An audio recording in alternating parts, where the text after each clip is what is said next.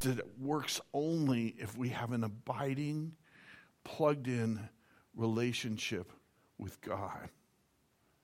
Because what takes place is God doing something through us instead of us having to do it in our own strength.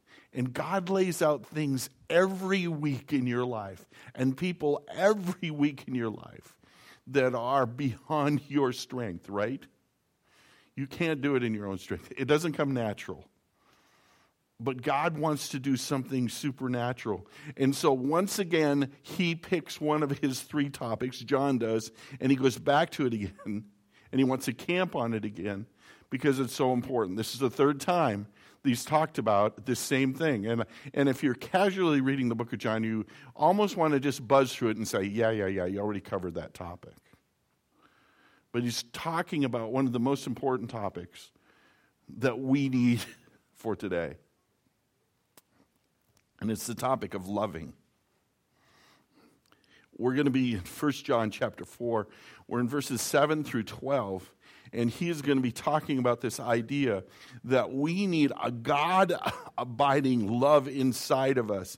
And there's a reason why there's like a secret sauce that he's talking about here that sometimes is hard for us to understand.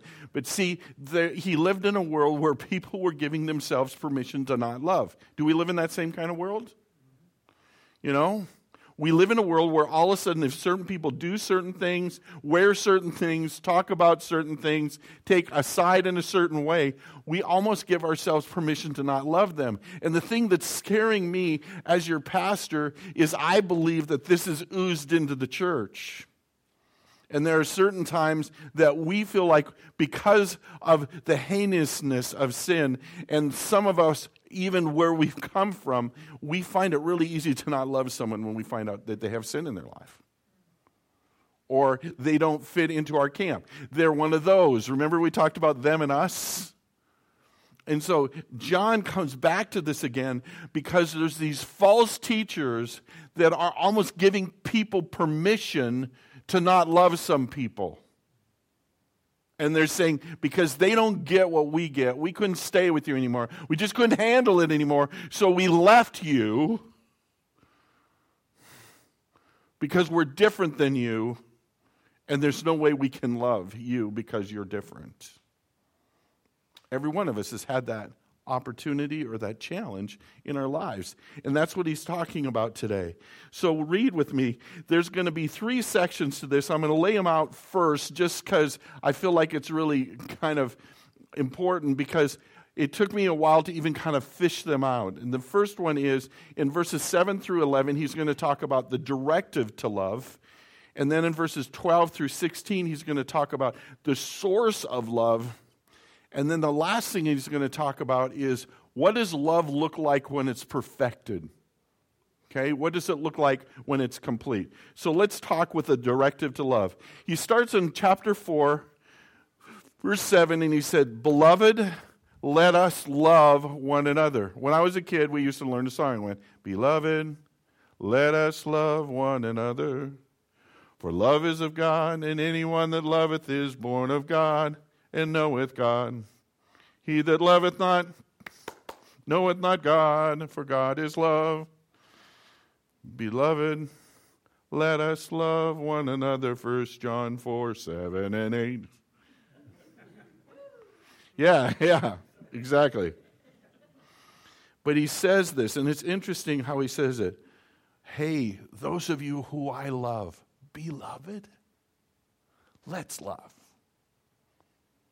He, he's, he's coming from a position of strength. He's saying, I love you, so let's love each other. And he talks about this directive that this is important that we love one another. We live in a cancel culture today, people. Poor Dr. Seuss. you know? We, you know, poor Kate Smith. We live in this cancer culture where all of a sudden they find out a little bit of dirt about us somehow, and all of a sudden they feel like they can completely turn us off. I've, I've been watching just some I love architecture and things, and I came across these whole series of video, videos on Monticello, Jefferson's home. But at the beginning of every one now, they have to talk about the things they don't like about him, even the people there. But we've been called, beloved, church family, my dear friends we need to love each other. Why? Because love is from God. And whoever has uh, loves has been born of God and knows God. Why do we need to love? Because we're born of God. Remember that was one of the ideas that he talked about earlier in First John. He talked about this idea that we were actually born to love. And so he's calling us. Why do we love? Because God loved us. Because love comes from God. And that's going to be a sign. You know, it, it, it, breaks my heart to think that today in Christianity, oftentimes we're known as haters instead of lovers we're known for all the things we're against instead of the people that we love and the people that we're for. And it's interesting that over and over again, in article after article, as soon as people get to know Christians and experience the love of God, all of a sudden, these other things that are the baggage that we drag along with us because of our Christianity, they dissipate. Well, you're not at all like what I thought you'd be. Really? Christians can do that? Wow. Why do you care about who I am? Uh, because I've been born of God and I love like God. He says this He says, Anyone who does not love does not know God because God is love. Now we have to just take a caveat for a minute because there is also the God is love crowd that say because God is love, you can do whatever you want. You know? Have you met loving parents like that that are incredibly permissive? Do we love their children? Struggle, don't we? You know? Uh, I love what one man said, and some of you have gone through this course. He says, The key to raising children isn't loving your children, it's having other people love your children. But anyone who does not love does not know God because God is love.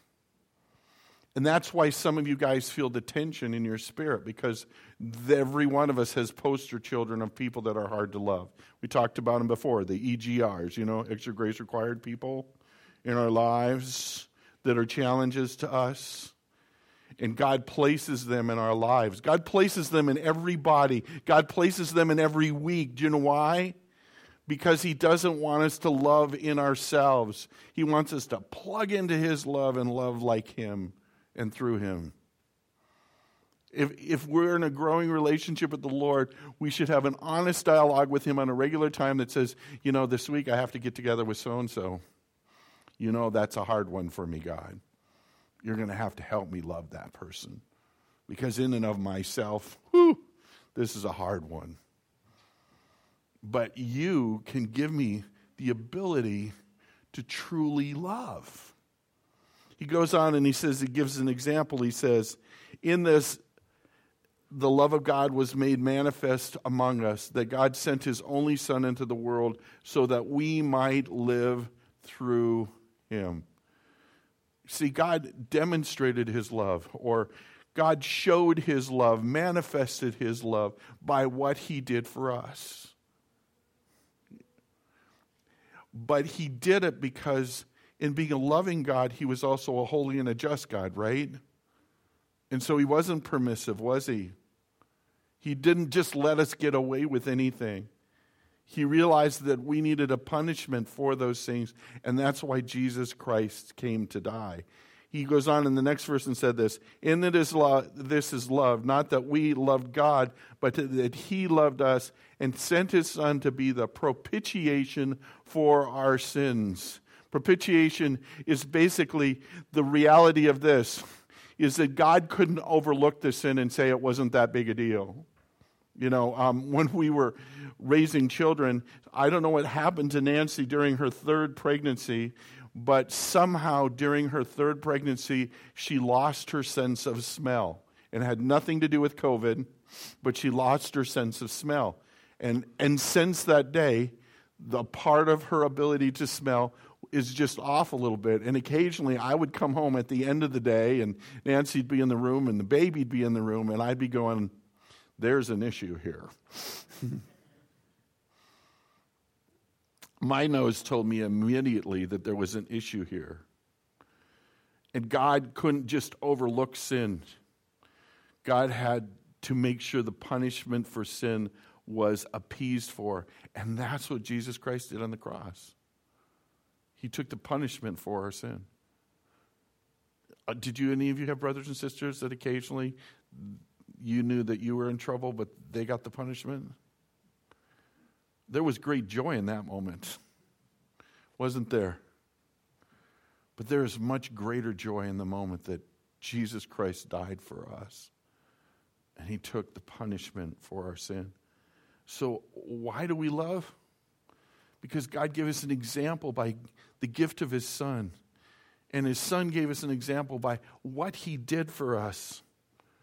The reason we love is because God loved us. You see, it's, it's a flow issue, okay? That's all it is, guys. It's a flow issue. God loves us, we love people. God loves us, we love people. God loves us, we love people. But every one of you has experienced the reversal of this flow. And before you meet Jesus Christ, we live in that reversal of the flow, which is I need love, I need love, I need love, I need love. So people aren't people I'm supposed to love, people are people that are supposed to love me. It's your job to love me. I need your love. And some of you have experienced those kinds of people. And when you're near those people, it sounds a little bit like a vacuum cleaner because they just suck the love right out of you. Because that's what happens. That's the reversal of love that exists in each one of us until we meet Jesus. We override our need for our opportunity to give. But why do we love? Because God reversed that flow and He says, I love you when you're unlovely. I love you when you're unlovely. I love you when you're unlovely. And so that you have the ability, with my power that exists in you, to do exactly the same for other people. I know that you're unlovely. I know that you're quirky. I know that you're a bit of an odd duck. But you know what? I love you. Why do I love you?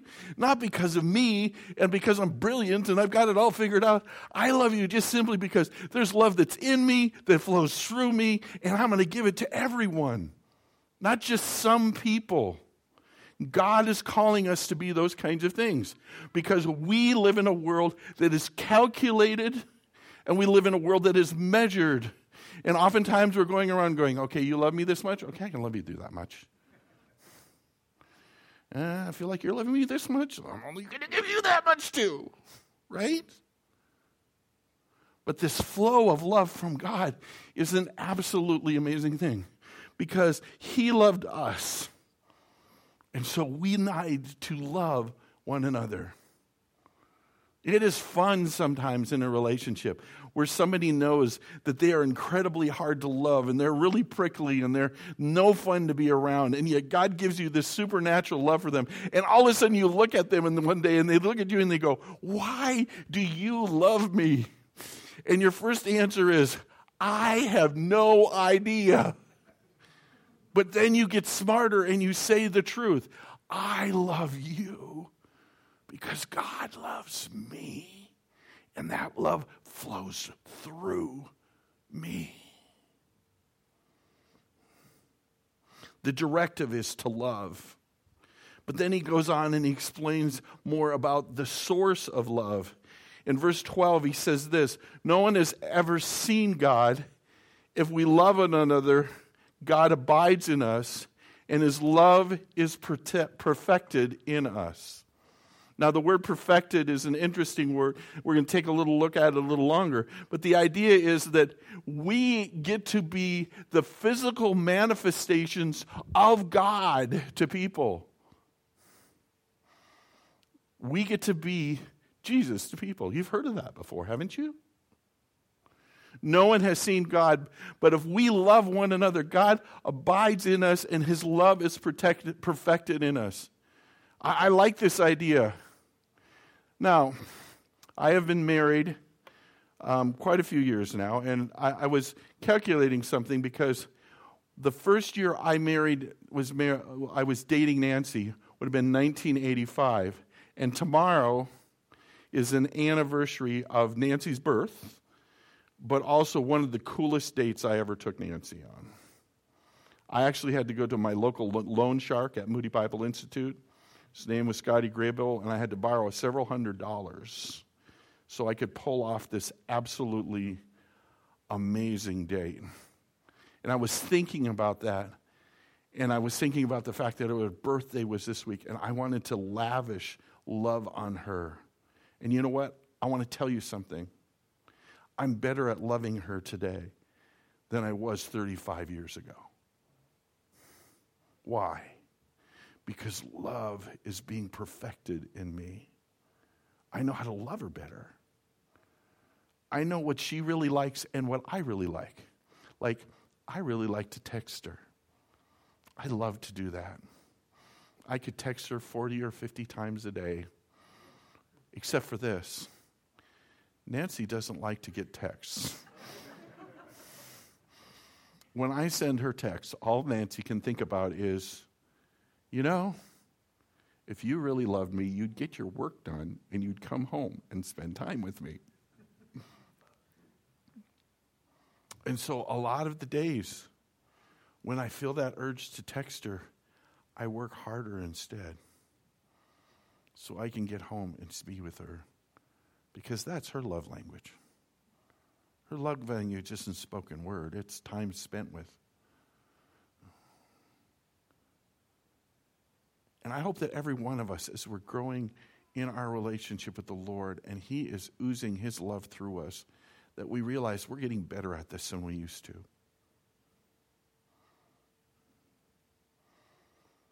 people seem more annoying than they ever were before, but we're better at loving them than we ever were. You know? He goes on and says this By this we know that we abide in him and him in us. This is how we know that we have fellowship with the Lord, is that all of a sudden we are compelled to love. And when we don't love, even though we can rationalize it for a while, the Holy Spirit goes, Not a good idea. You know better you have the ability to do something different. And so, why do we love? What is the source? It, it, goes on in that verse and says, Because he has given us his spirit. And so the spirit lives inside of us.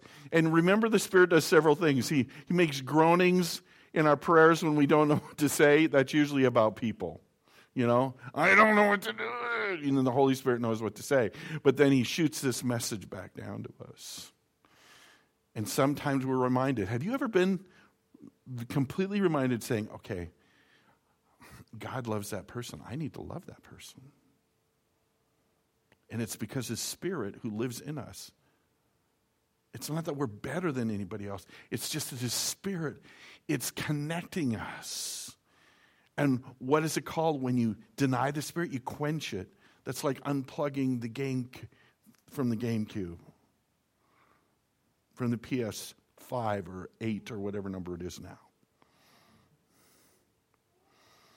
He goes on and says this And we have seen and testified that God has sent his Son to be the Savior of the world. Whoever confesses that Jesus is the Son of God abides in him, and he in God. This is a sign, people. This is the most important sign. In the world, is how we love. Go back, John chapter 13, 35. What did he said?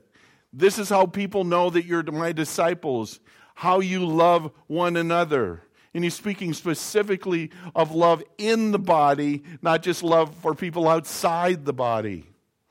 He goes on, says this We have come to know and believe that the love of God has for us. God is love, and whoever abides in him abides in God, and God abides in him. All of a sudden, we realize that we are doing the supernatural thing. You are a supernatural spigot of God's love. Do you understand that? And God calls you to, instead of quenching and going, oh, I'm just going to love a little bit, that's selfish love. That isn't supernatural love. God is calling us to a love for one another and a love for people that is absolutely supernatural. But is He is the source of love. And that's why sometimes we got to need to get on our knees. I've had to do it before. You have to get on your knees and you got to say, Dear God, help me love because I want to hate this person. And then we give all the reasons why we feel like we have permission to do that, right? And usually it's a pretty good list. And then we talk to another Christian and they go, Oh, yeah, I agree with you. If I was in that situation, I would hate them too. And you're like, Oh, you're not helping me. Instead, we should be saying, But the God who lives in you will give you a supernatural ability to love. I'm glad that you have this chance to do something beyond your flesh. Boy, that would annoy us if they said that to us, wouldn't it? But it's right.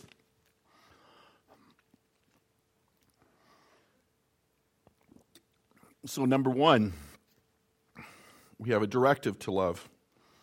Number two, we have a source for love. And number three, love can be perfected in us. We should be getting better at this, not because of we're practicing it, but because of who we're connected to. The better connected we are, the better we can love people he said this at the end of verse 12. He said, And his love is perfected in us. God's love is, it is perfected in us. I know that some of you in this room and out in our audience, you are in hard situation where it's hard to figure out how to love and how to have a complete love or how to have a mature love. But God is calling us to this and He's giving us some ideas of what it looks like when we have perfect love. He goes on in verse 17, he says this By this love is perfected, by this is love is perfected with us, so that we may be confident on the day of judgment, because he because as he is so also we are in this world. Let me read that again. By this love is protect, perfected with us, so that we may have confidence for the day of judgment, because as he is, so also we are in this world. The one things that that God's love does in us is it gives us a confidence. Have you ever been in situations where you actually look back and you have no regrets? Because you realized in that situation something supernatural took place, and I loved in such a way that I know that I did exactly what God wanted me to do. And there's a confidence that we have. There's other times that uh, the Holy Spirit lets us know that we kind of blew it. And we're reminded of that, right? But God wants love to be perfected in us so that we can have confidence instead of living a life of regret. See, a life of regret does this all the time. I don't know. What should I do? I'm not sure. Oh. And there's doubt and there's double mindedness in it. But God is calling us to confidence. And one of the areas He's calling us to confidence is, is into interpersonal relationships and our ability to love. The second thing he used to describe it there is no fear in love, but perfect love casts out fear. For fear has to do with punishment, and whoever fears has not been perfected in love. There's a concept called, um, uh, I'm, just escaped my mind, but it's this idea when love reverses, okay? And when love reverses, they're always taking love from you. And when they're taking love from you, there's always some kind of string attached. Have you ever felt that? I'm going to do this for you, but then you need to do this for me. You know? There's some kind of string attached. But perfect love isn't like that. There's no fear in it. There's, there's no sense of, man, I have to do something for you because you did something for me, or man, I, I now I, I've got to do this thing, or I've got to act this certain way, or, you know, um, and you see it. Um, there's a TV show that we enjoy watching, and I've been watching the reruns of it, and, and, and the mother is one of those people that is always taking love instead of giving love. And so every time she does something, her daughter's always like, oh no, and now there's going to be more strings attached, and I'm going to have, you know, and, and on and on it goes. But we don't have to do that. We don't have to live that way. We can have our love perfected, and love perfected is without fear. Love perfected is, is confident love but where is the beginning of this? We love because he first loved us. You know, if you were caught up in that kind of uh, backwards love, and you take that into your Christianity, you're going to be absolutely exhausted because you're going to constantly be trying to figure out how to show God you love Him more. You know? And, and you're always going to feel beholding to him instead of just excited to say, you know what, I didn't deserve this at all. There's no one in this room that deserved God's love at all. But he loved us first. But then he goes on and he challenges us and he says this If anyone says, I love God and he hates his brother, he's a liar. For he who does not love his brother whom he has seen cannot love God whom he has not seen. You know, if I could explain to you why this is so important, it basically is like this. Have you ever done something for someone and, and you really enjoy doing it for them? And you really sense they don't want it at all? Have you ever had that experience? What, what he's talking about here is basically, without we're saying it, we're, we're coming to church and we're saying, I love you, Lord, and I lift my voice. But I hate my neighbor because he's a jerk and I can't believe you created him. It doesn't work, does it? One of these is not like the other. And so, an incredible litmus to our love is for God is how we're loving each other. If you are struggling loving each other, that means you have a God problem, not just a people problem. What you're saying to God is, What in the world were you thinking, God, when you created that person? They are a mistake, and they are in my way and I need you to remove them.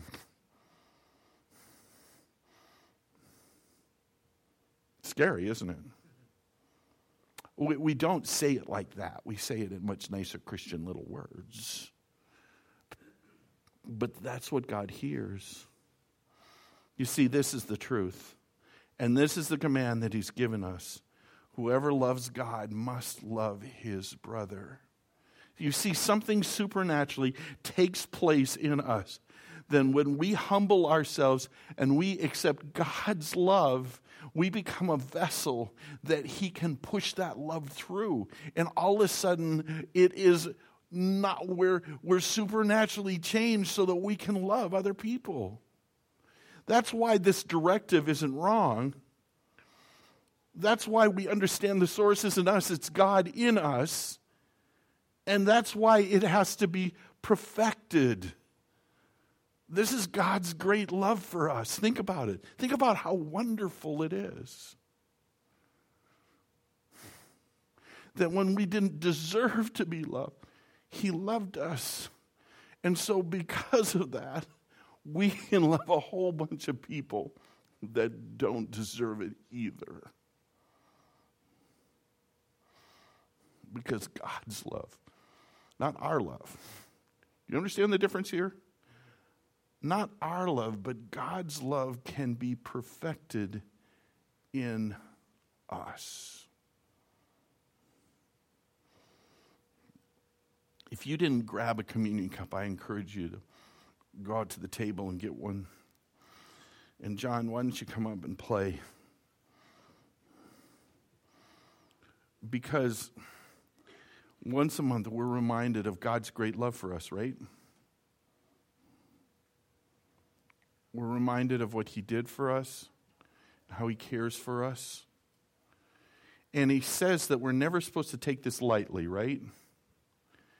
And a part of that is that we're supposed to examine our hearts. And there's two reasons we examine our hearts. First of all, to make sure that we are connected and in a right relationship with the Lord. But second of all, the reason that we take communion together is to live out the mandate to love each other. So I don't know where you're at in your love relationships with people right now. I don't know who your EGR person is right now. I don't know how God's trying to perfect love in you. In a world that's trying to train you that it's okay not to love everybody. God loved what? Part of the world? For God so loved North America. No. God loved the world. So as we prepare for communion, brothers and sisters, we need to make sure that we have a heart full of love. And that we are a vessel of God's love. And some of you come from such a brokenness that without even realizing it, you're more interested in getting love than being a loving person. And you need for God to break through that. And in his abiding relationship with you, you need to help him reverse the flow of love that you have in your life. You need to say, uh, uh, I'm backwards, God. You created me to give love, but I just want it. But today we celebrate that He loved us first. And so we can love brothers and sisters, prepare your hearts. And when your hearts are ready, look up at me so we can partake of communion together.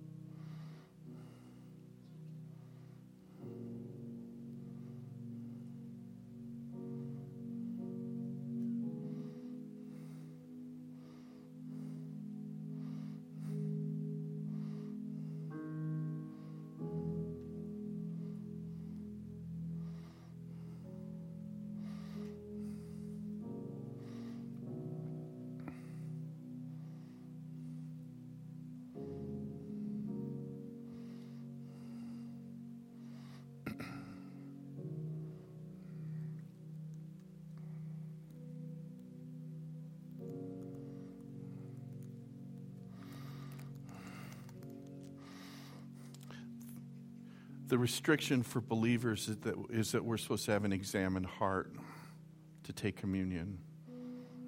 But there's one other restriction you have to be a believer. If you've never asked Jesus Christ to be your Savior, if you've never realized the full extent of God's love for you, John 3:17 says that God didn't come in the world to condemn us, but to save us. And I want you to understand the condemnation that you feel right now is to draw you to the perfect love, not push you away from it. Because he loved you when you were unlovely, and your sin is incompatible with him, and you need a Savior, and that's what Jesus was the example of today, right? Perfect love is Jesus as an example. And so, if you don't have that relationship, I encourage you, even in this moment, to ask Jesus Christ to be your personal Savior. The Word of God said that on the night Jesus was betrayed, he took bread and he broke it. And he said, This is my body broken for you. Think about that just for a minute. Body broken for you. Loving was a very physical act from God, wasn't it? This is his body broken for you. Do this in remembrance of him.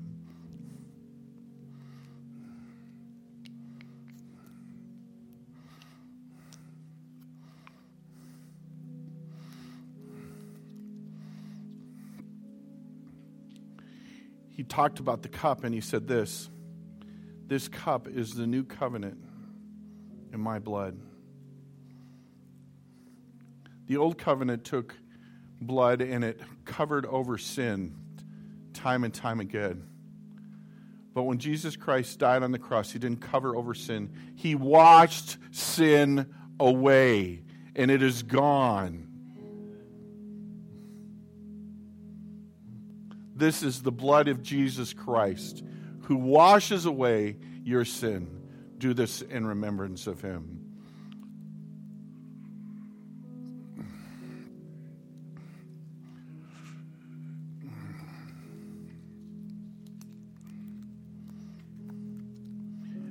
The reason we tipped the service upside down today is because some of you need a moment today. You need a moment to reflect on God's love, and you need a moment to reconnect with God's love. And so we're going to end by singing. And I want you to know something. This altar is open, or this chair over here is open. And if you need to physically move this morning so that you can have a conversation with the Lord, we understand that. I'm, I'm going to stand up here in the middle like I, I have for eight years. And if you need someone to pray with, I'll be right there and I'll pray for you. But you need to know that COVID has not shut the altar of this church. And if God is calling you to a sacred moment with Him, you come take that sacred moment with your God because God wants to do a great work. And sometimes He just calls us to the humility of saying, I, I got to come up here and have a conversation with you because I could try to have it and then share, but I know I'm supposed to have it up here. And so as we sing these songs that remind us of our freedom and our great need of our God, if God is calling you to the altar today, I encourage you to come. Let's sing together.